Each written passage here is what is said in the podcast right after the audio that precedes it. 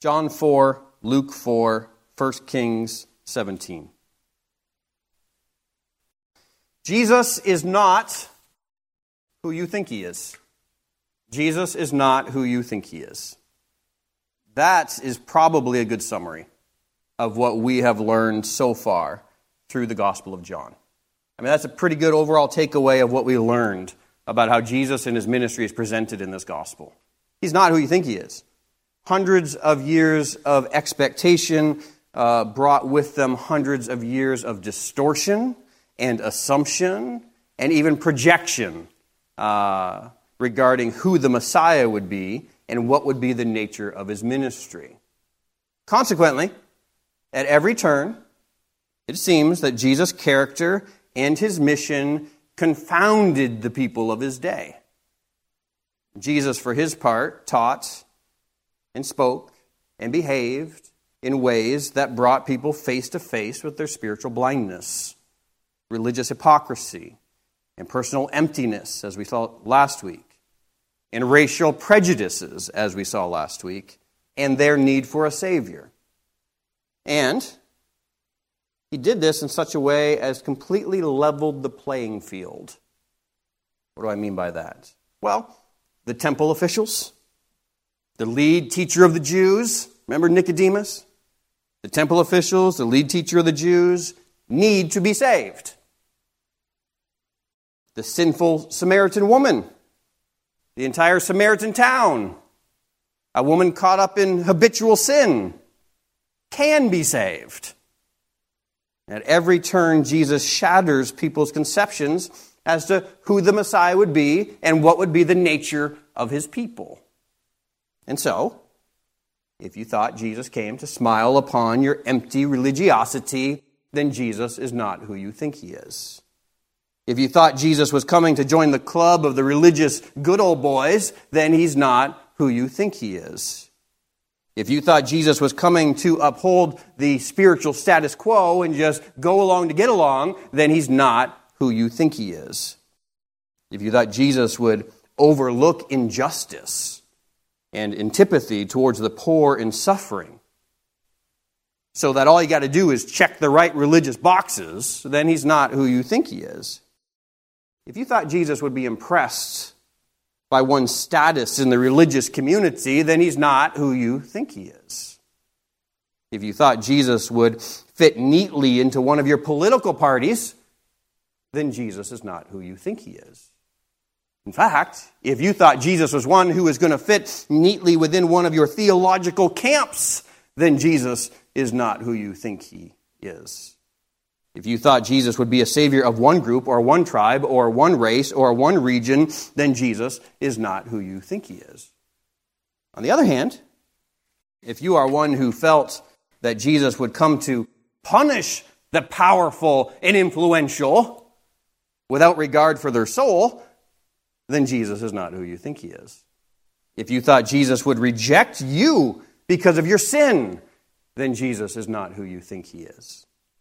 If you thought Jesus belonged to others and not to you, then Jesus is not who you think he is. If you thought Jesus came with judgment instead of mercy, then he is not who you think he is. If you thought Jesus came to condemn you instead of save you, then Jesus is not who you think he is. These are the misconceptions that are being shattered from the beginning of Jesus' ministry right to the cross and beyond. And so thus far in the Gospel of John, we've seen Jesus shatter many people's expectations regarding the Messiah. And so he cleanses the temple. Remember that? He cleanses the temple. He exposes the corrupt state of Judaism while carrying out the formalities of worship. The Jews had forgotten the heart of worship. While purporting to be religious examples, they had long forgotten mercy and justice. The Sadducees, remember, were victimizing worshipers as they got ripped off by the merchants in the temple courtyard. And so Jesus cleanses the temple, rejects the religiosity which lacked mercy and justice and compassion. And then, remember, Jesus talks to a man named Nicodemus. Nicodemus, the teacher of Israel. And in that conversation with Nicodemus, Jesus reveals, yes, Nicodemus, even you, regardless of your status, regardless of your religious pedigree, you must be born again. Again, leveling the playing field. In his conversation with the Samaritan woman, he revealed God's heart towards sinners,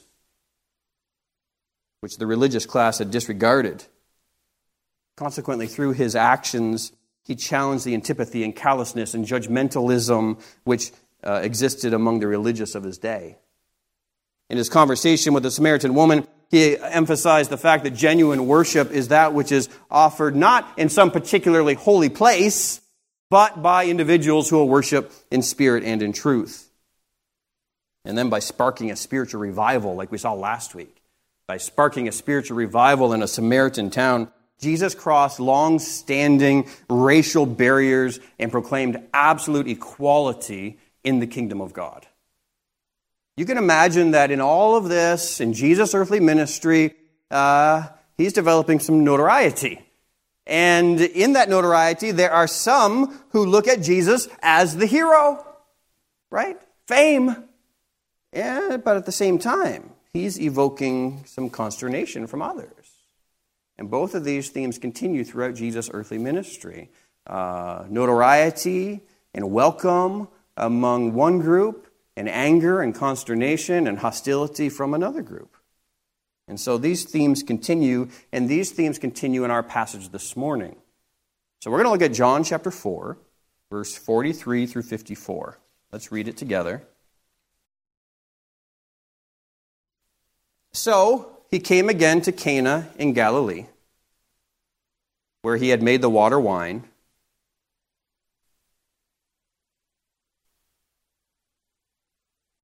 Back it up. Verse 43, I started reading verse 46. After the 2 days, that is 2 days in Samaria, he departed for Galilee. For Jesus himself had testified that a prophet has no honor in his own hometown. So when he came to Galilee, the Galileans welcomed him, having seen all that he had done in Jerusalem at the feast, for they too had gone to the feast. So he came again to Cana in Galilee, where he had made the water wine, and at Capernaum there was an official whose son was ill. When this man heard that Jesus had come from Judea to Galilee, he went to him and asked him to come down and to heal his son, for he was at the point of death. So Jesus said to him, "Unless you see signs and wonders, you will not believe." The official said to him, "Sir, come down before my child dies." Jesus said to him, "Go, your son will live." The man believed the word that Jesus spoke to him and went on his way, and as he was going down, his servants met him and told him that his son was recovering.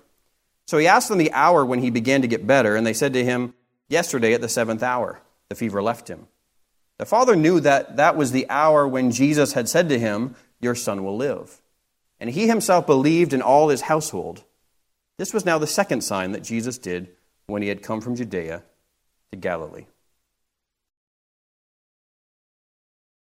From his hometown in Galilee to Jerusalem, where he cleanses the temple, and then back through Samaria, where he meets the Samaritan woman and sparks a revival in the Samaritan village. And now back to Galilee again. Jesus has come home. This is not where he grew up as a child. That was Nazareth. But this is where he has dwelt as an adult. And so now he's come home to Galilee. And notice why. This is very strange in verse 44. Verse 43, it says, after 2 days, and 2 days in Samaria, he departed for Galilee. And then verse 44, for Jesus himself had testified that a prophet has no honor in his hometown. That's strange. This verse gives us the reason why Jesus has now come to Galilee, and it says, for he has testified that a prophet doesn't have honor in his own hometown, so why are you going to your hometown? If you have no honor in your hometown, then why are you going to your hometown? That seems like an odd reasoning. I'm going to leave Samaria and go where I'm not going to have any honor. I'm going to leave this place where there's religious revival happening in Samaria, and I'm going to go where there's no honor. That seems odd.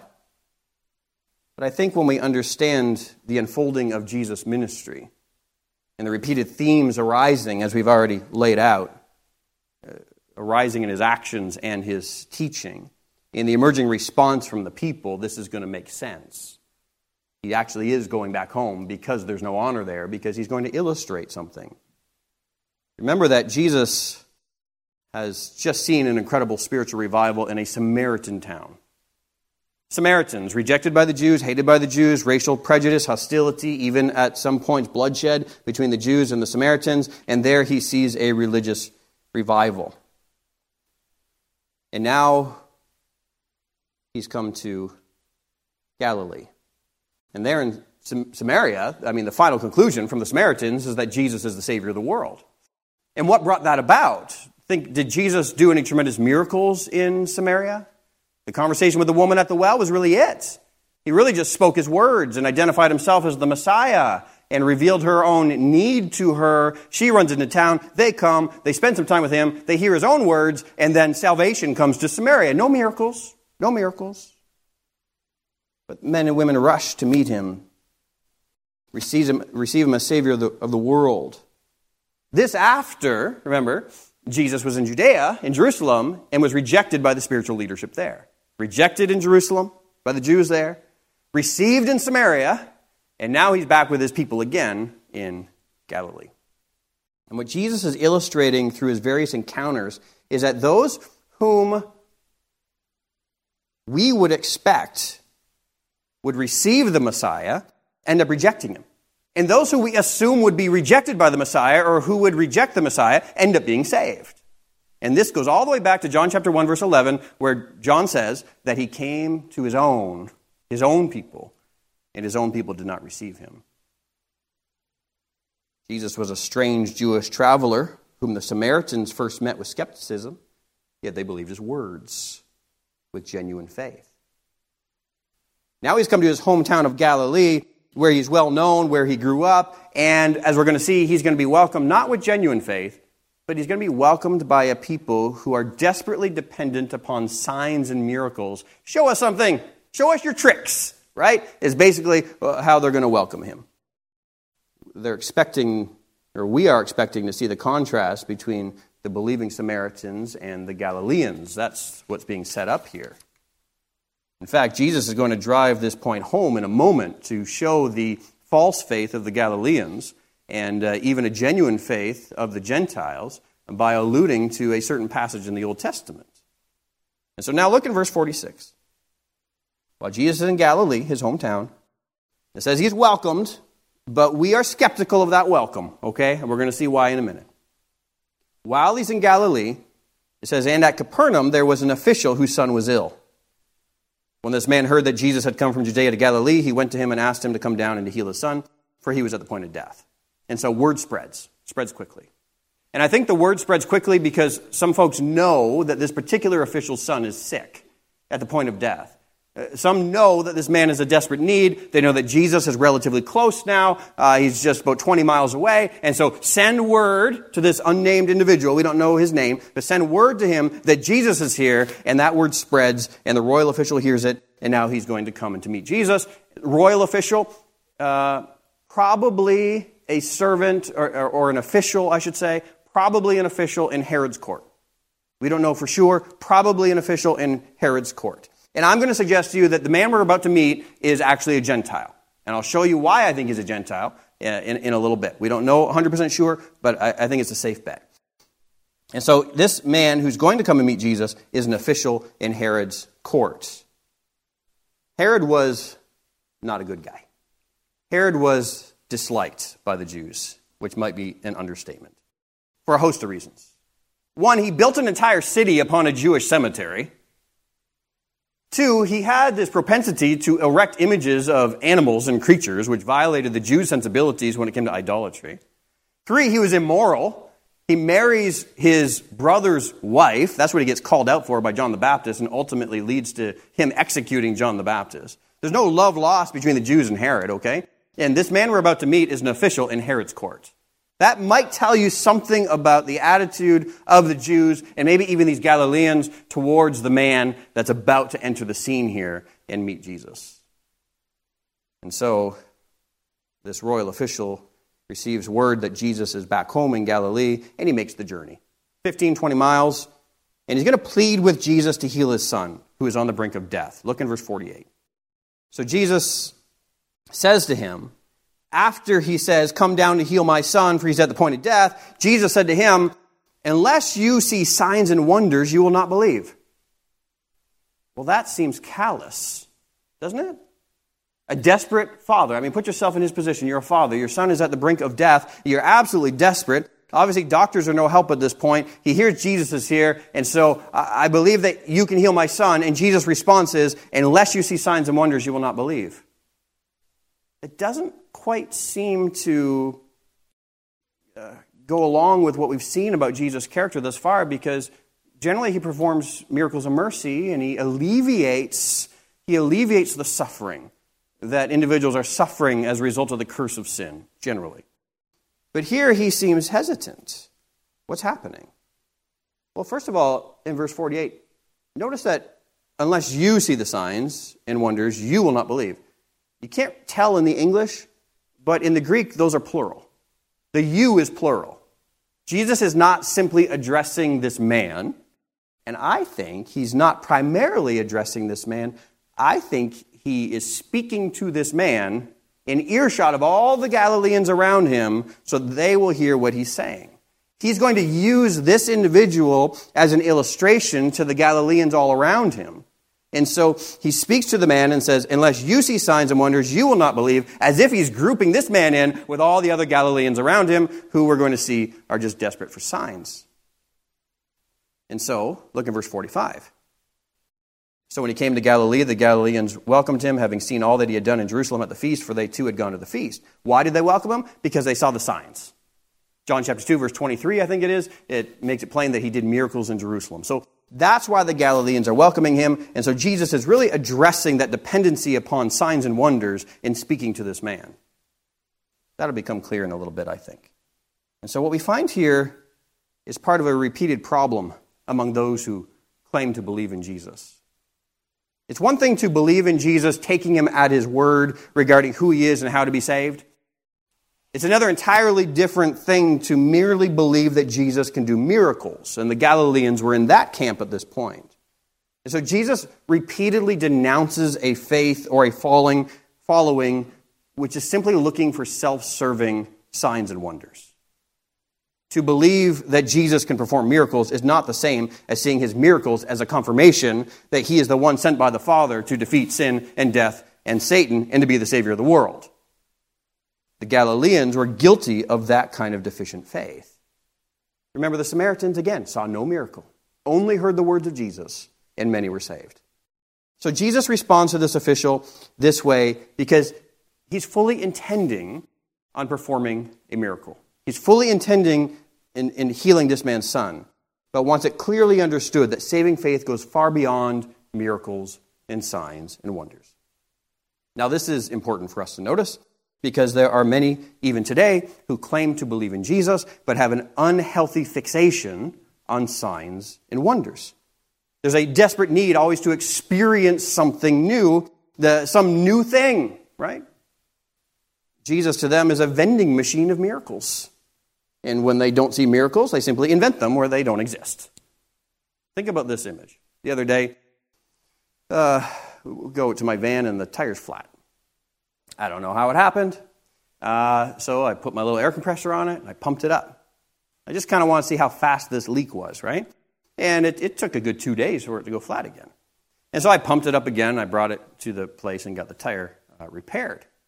And you could imagine if that was a fast leak, I would have pumped it up and maybe I wouldn't even have made it to the repair place. And the whole time I'm going, it's getting lower and lower and lower and lower until next thing I know, I'm driving on a flat tire. Imagine you have somebody who has a vehicle with 4 flat tires, pumps them all up, and just starts driving. And maybe they can go the whole week. But the whole week, they just keep them lower and lower and lower and lower and lower. And I'm picturing in my mind maybe a woman there. Doesn't have to be a woman. I'm picturing somebody there with the tires pumped up and they're driving, they got the stereo blaring, they're having a good old time. Meanwhile, the whole time, they're just getting flatter and flatter and flatter. Until the end of the week, just thump, thump, thump, thump, thump, thump, flat. You know that some churches, that's the whole nature of the ministry. You come into church, you just get pumped up. It's going to pump you up. And we want you to have some wonderful experience. And that's just going to pump the air into those tires. And you're going to go on your way. And you're going to turn on that radio. And you're going to be singing. And you're going to have a great old time. The whole time, you're just getting weaker and weaker. And the air is going out of the tires. And you just hope you can make it to next Sunday so you can get back in there so you can get just pumped up again, right? That's the nature of a faith that's dependent upon experience. That's dependent upon signs. That's dependent upon miracles. We want some new thing. We want some new experience. Just pump me up. What Jesus is going to illustrate here is that is a fickle, weak faith. Genuine faith, a strong faith, is built upon the words of Christ. I mean, that's the strong foundation. Those who hear and do the words of Christ are the ones who have that strong foundation. And so the Galileans had that type of weak, fickle, shallow faith. Give us a sign. Give us a wonder. And that then is going to pump us up in faith, and we're going to believe in you. Yeah, until the allure wears off from this sign, and then you're going to want another one. A lasting faith is a faith firmly grounded in the word of Christ and the testimony of the Father. A lasting faith is a faith fueled not ultimately by miracles, but by the word of God. And that's why, as I alluded to earlier, back in John 2, after Jesus cleanses the temple and performs miracles in Jerusalem, it says, "Now when he was in Jerusalem at the Passover feast, many believed in his name when they saw the signs he was doing." And you think, oh, wonderful success. But then it says, "But Jesus, on his part, did not entrust himself to them, because he knew all people and needed no one to bear witness about man, for he himself knew what was in man." He knows what kind of faith that is. He knows the tires are pumped up right now, but give it some time, and you're going to be driving on four flats. So he didn't entrust himself to those folks who just had that sign-dependent faith. Now, I said that Jesus was fully intending to heal this man's son, this official's son. This is clear in that the man doesn't respond directly to what Jesus says about signs. Clearly, this is just said to address those who are around. He doesn't try to prove the sincerity of his faith. He doesn't try to say something like, "Oh, I'm not dependent on..." He doesn't even address it. Like any desperate father in such a situation, he simply says, "Sir, come down before my child dies." So Jesus responds in verse 50. What does he say? "Go, your son will live. Go, your son will live." With that, Jesus heals the man's son. 20 miles away, he does it without a flashy miracle, without any witnesses. Why? Because he would have this man's faith. He would have this man's faith founded upon his words, not a flashy miracle. He wanted those around him to understand that strong faith is a faith in what Jesus speaks, not merely the miracles he performs. And now look at the man's response in verse 50. The man believed the word that Jesus spoke to him and went on his way. And so the man takes Jesus at his word. Takes Jesus at his word. He didn't witness a miracle. He didn't see power go out from Jesus' hands. He didn't see anything. He simply heard Jesus' words, trusted that he was who he claimed to be, was capable of healing his son, and he goes on his way. Now, verse 51. As he was going down, his servants met him and told him that his son was recovering. So he asked them the hour when he began to get better. They said to him, "Yesterday at the seventh hour, the fever left him."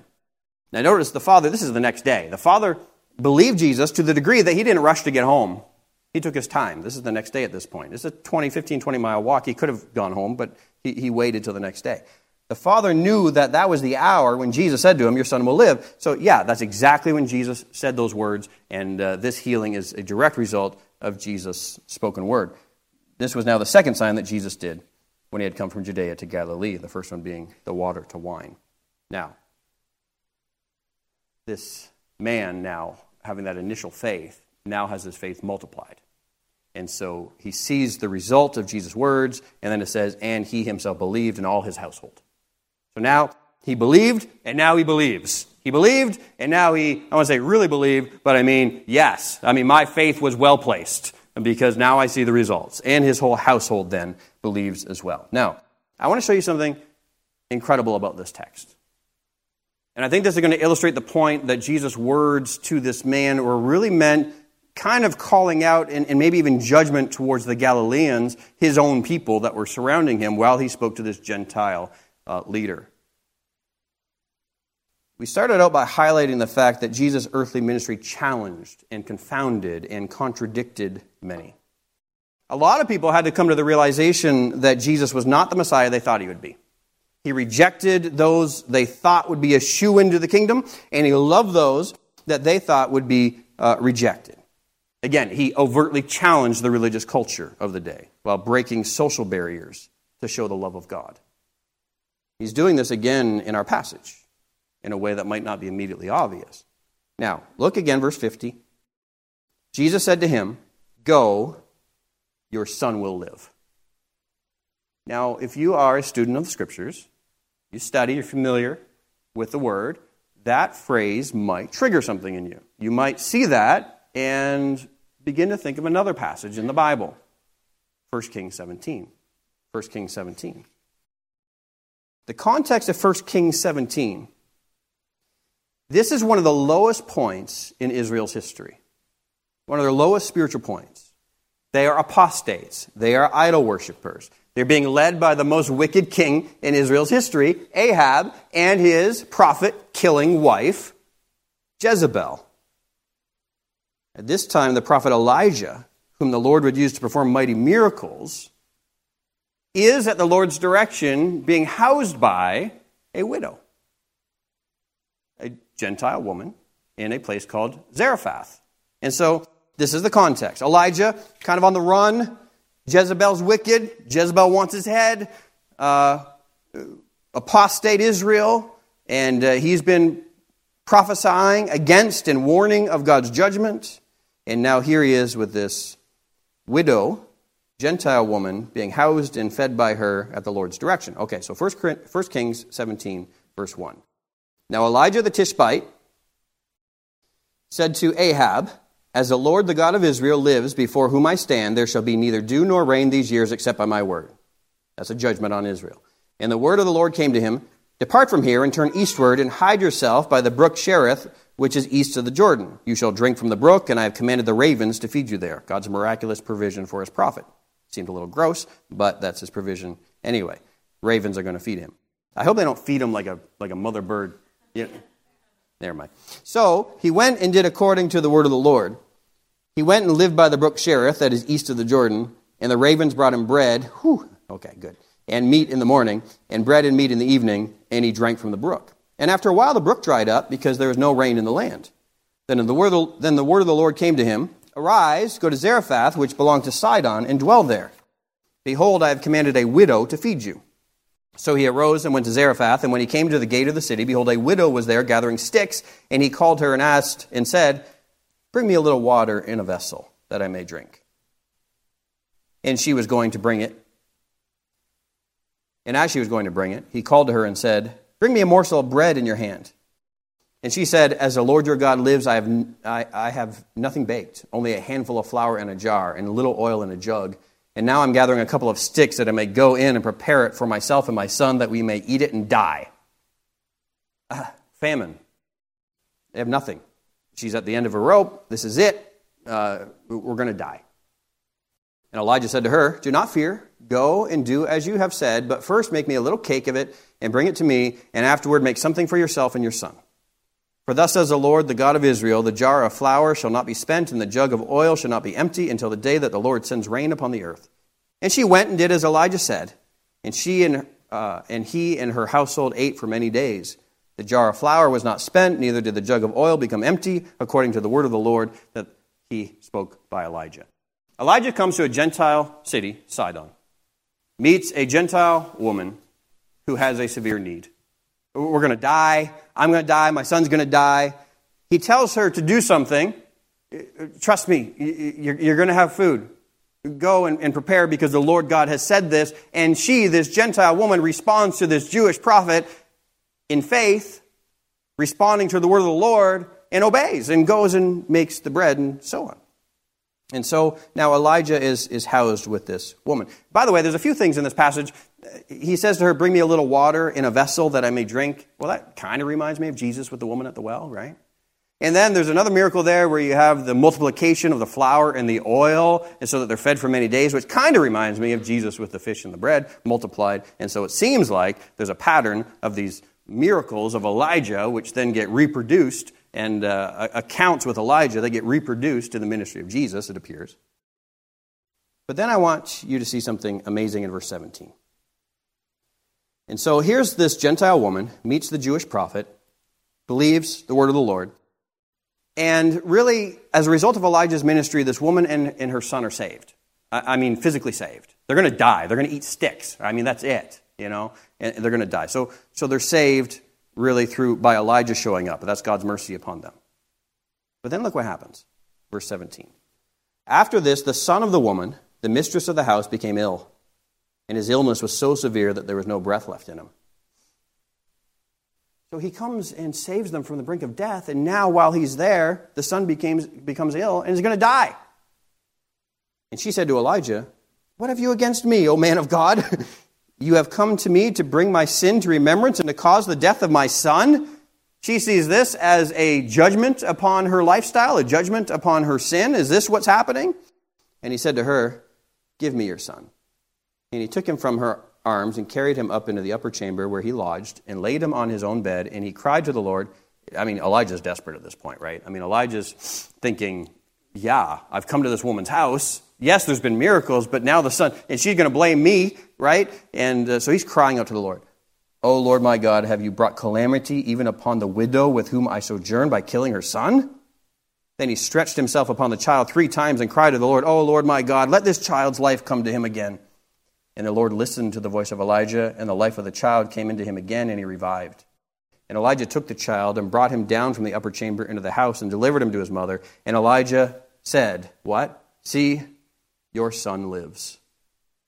And the woman said to Elijah, "Now I know that you are a man of God, and that the word of the Lord in your mouth is true."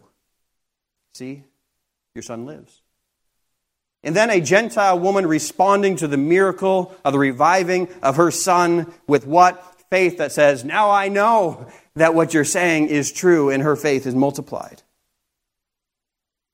Now, you might think, okay, I see parallel there. I see miracles. I see the son being revived. I see your son will live. I see a Gentile who responds first in faith, but then even with greater faith after seeing the result of the son coming, being revived. But is that a stretch? Well, I want you to look in Luke 4. Look in Luke 4. I want you to see how Jesus himself uses the passage from 1 Kings 17. In Luke chapter 4, Jesus is really kicking off his earthly ministry, and he's reading in the synagogue the book of Isaiah. And there, as he's reading the book of Isaiah, he's claiming that the prophecy of Isaiah is being fulfilled in his own ministry.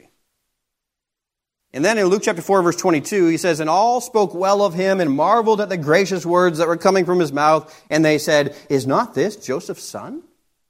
How can it be? So educated, so eloquent, seems to be so wise. Is this not Joseph's son? I mean, we know him. We know his mom. We know his dad. We've seen him grow up.'" I mean, this can't be.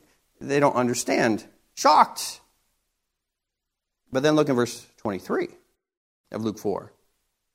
He said to them, "Doubtless you will quote to me this proverb, 'Physician, heal yourself.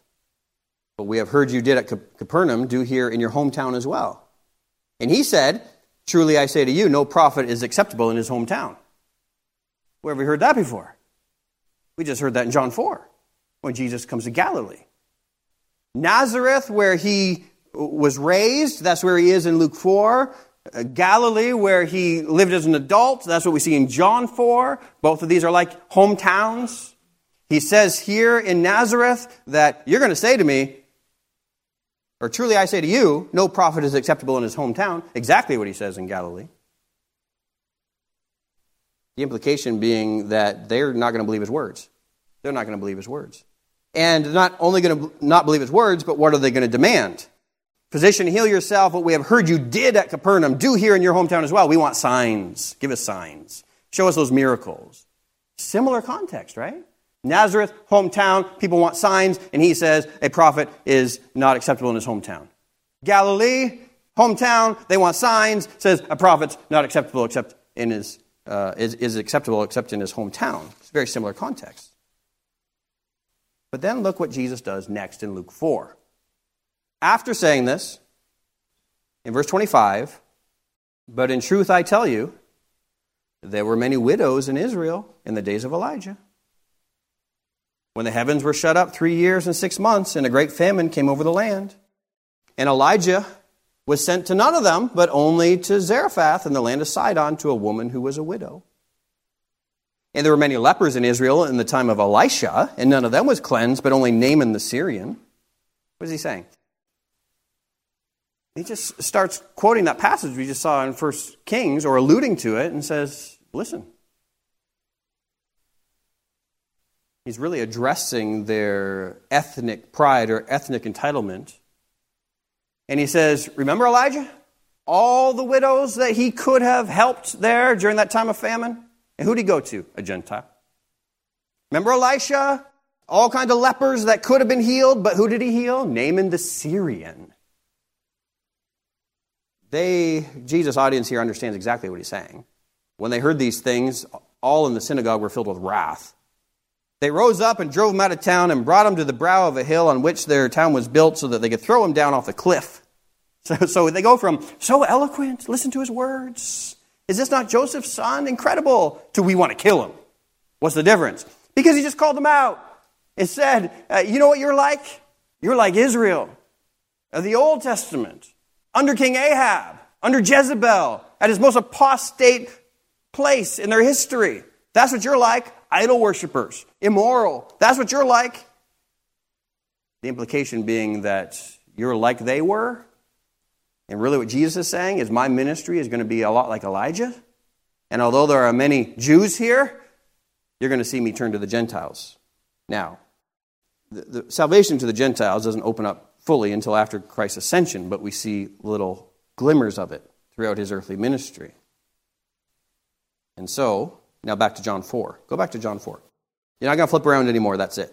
Back to John 4. Jesus comes to his hometown, Galilee. Galileans respond, not with genuine faith, but with a fickle, sign-dependent faith. And in that context, Jesus doesn't respond to them by quoting 1 Kings 17. He doesn't respond to them by alluding to that story that he did in Luke 4. But in that exact same context, what he does is he actually then performs the very same miracle as Elijah. And so he actually lives out that story there in Galilee. And so he performs the same miracle as Elijah for the same type of person as Elijah did right there in the view of the Galileans. This is a miracle without showmanship, which the Galileans could not see, which they would not benefit from, but which would benefit the Gentile man. And so, in the midst of his Jewish brethren, desperate to see signs, he turns to a Gentile official, an official of Herod's court of all people, and performs a miracle for him instead of the Jews and says, "Go, your son will live." Jesus is the greater Elijah, whereas, think about that just for a minute here. Elijah is desperate. Elijah thinks that this woman's son's death is going to come back on him, and he's desperate, and he cries out to the Lord, whereas Jesus knows exactly what the Lord's going to do. Elijah desperately lays himself over the son, just cries out to the Lord 3 times. Jesus just speaks a word, heals this boy 20 miles away. And so if Jesus in this instance in our passage is operating as a greater Elijah, and if this official is serving as the representative Gentile, then again, what does that mean about all the Galileans around him? Well, they then are what compared to apostate Judaism? So in the midst of such Jewish unbelief, the only one for whom Jesus would do a miracle is a Gentile. A Gentile who is desperate to see his son brought back from the brink of death, just like the widow at Zarephath. And so the Galileans, thinking that Jesus was one who had maybe something to prove to them. The Galileans thinking that he was their hometown boy, thinking that in his eyes they certainly would have favor because, hey, we're his people. They had to learn that Jesus wasn't who they thought he was. And we, as we see Jesus claiming the outcast and showing mercy on the forgotten and bringing justice to the victimized, we may think that he's come against individuals who are rich, some type of liberation theology, against those who are rich and influential. But just then we see Jesus heal a boy from a rich, politically connected, high-profile home. When Jesus saw the royal official from Herod's court, he didn't see status. He didn't see notoriety. He didn't see influence. What he saw was the soul of a man who was desperate for the mercy of God and who had the faith to place in Jesus. And although it's rare for a rich man, an influential man, to come to Christ, this one does. Why? Because like the woman at the well, Jesus was seeking him. And just like that, when we think we have Jesus figured out, we got him in our little box, we got him in our system, we got him properly categorized, placed firmly within our preconceptions, we realize that Jesus isn't quite who we thought he was. He's not the Savior of some, but of all. He's come to level the ground so that all men and women of every walk and every language and every race and every status not only must be saved, but can be saved. Let's pray. Dear Father, we thank you for Jesus. We thank you that we don't have to apologize for Jesus. We thank you that we don't have to alter his image. We don't have to contort or disfigure who Christ is to make him acceptable. We don't have to do anything except to proclaim the Christ of the Bible. We thank you that Jesus is one that we never have to be ashamed of. We never have to be embarrassed about, but it's a joy to claim Jesus as our Savior and Lord. It's a joy to preach Christ. It's a joy to share Christ. And so, Lord, we thank you for who he is. Pray that you'd help us to understand who Jesus is from his own word. Help us to accept the Christ of Scripture. Help us to see those areas in which we have altered the Jesus of the Bible for our own purposes. Help us to see those areas in which our preconceptions, our assumptions, our biases have really made for us a Jesus of our own mind instead of the Christ of Scripture. Help us be confronted by Jesus. Help us to be willing to be confounded and contradicted by the Christ of Scripture. Help us to see him for who he is. Lord, we thank you that you have, for the purpose of salvation, you've leveled the playing field. You have created a situation where not only must all be saved, but all can be saved. And so if there's any this morning who think that they're beyond salvation, there's no need of salvation, I pray you'd help them to see that all must be saved, regardless of status, regardless of pedigree, regardless of background, regardless of lifestyle, all must be saved. And if there's any here this morning who believe they're beyond salvation, that Jesus would not save them, would not forgive them, would not adopt them, we pray that you'd help them to see that they can be saved. And so all must and all can. We pray that you'd send us home with that message. And then, Lord, we just pray this morning that if there's any who have not yet received Jesus, that they would see his love for them, see that they need to be saved, they need to be reconciled to the Father, and that that's only through Jesus, and that Jesus has come not to condemn the world, but to save the world. And I pray that they'd embrace your Son as Savior and Lord. Help us who are Christians just to be in awe of who Jesus is. Help us to love him more. Help us to be reminded of his love for us. And help us to live out our lives as those who have an overwhelming sense of indebtedness to you through Christ because of your mercy. Lord, we thank you for all of this in the name of Christ. Amen.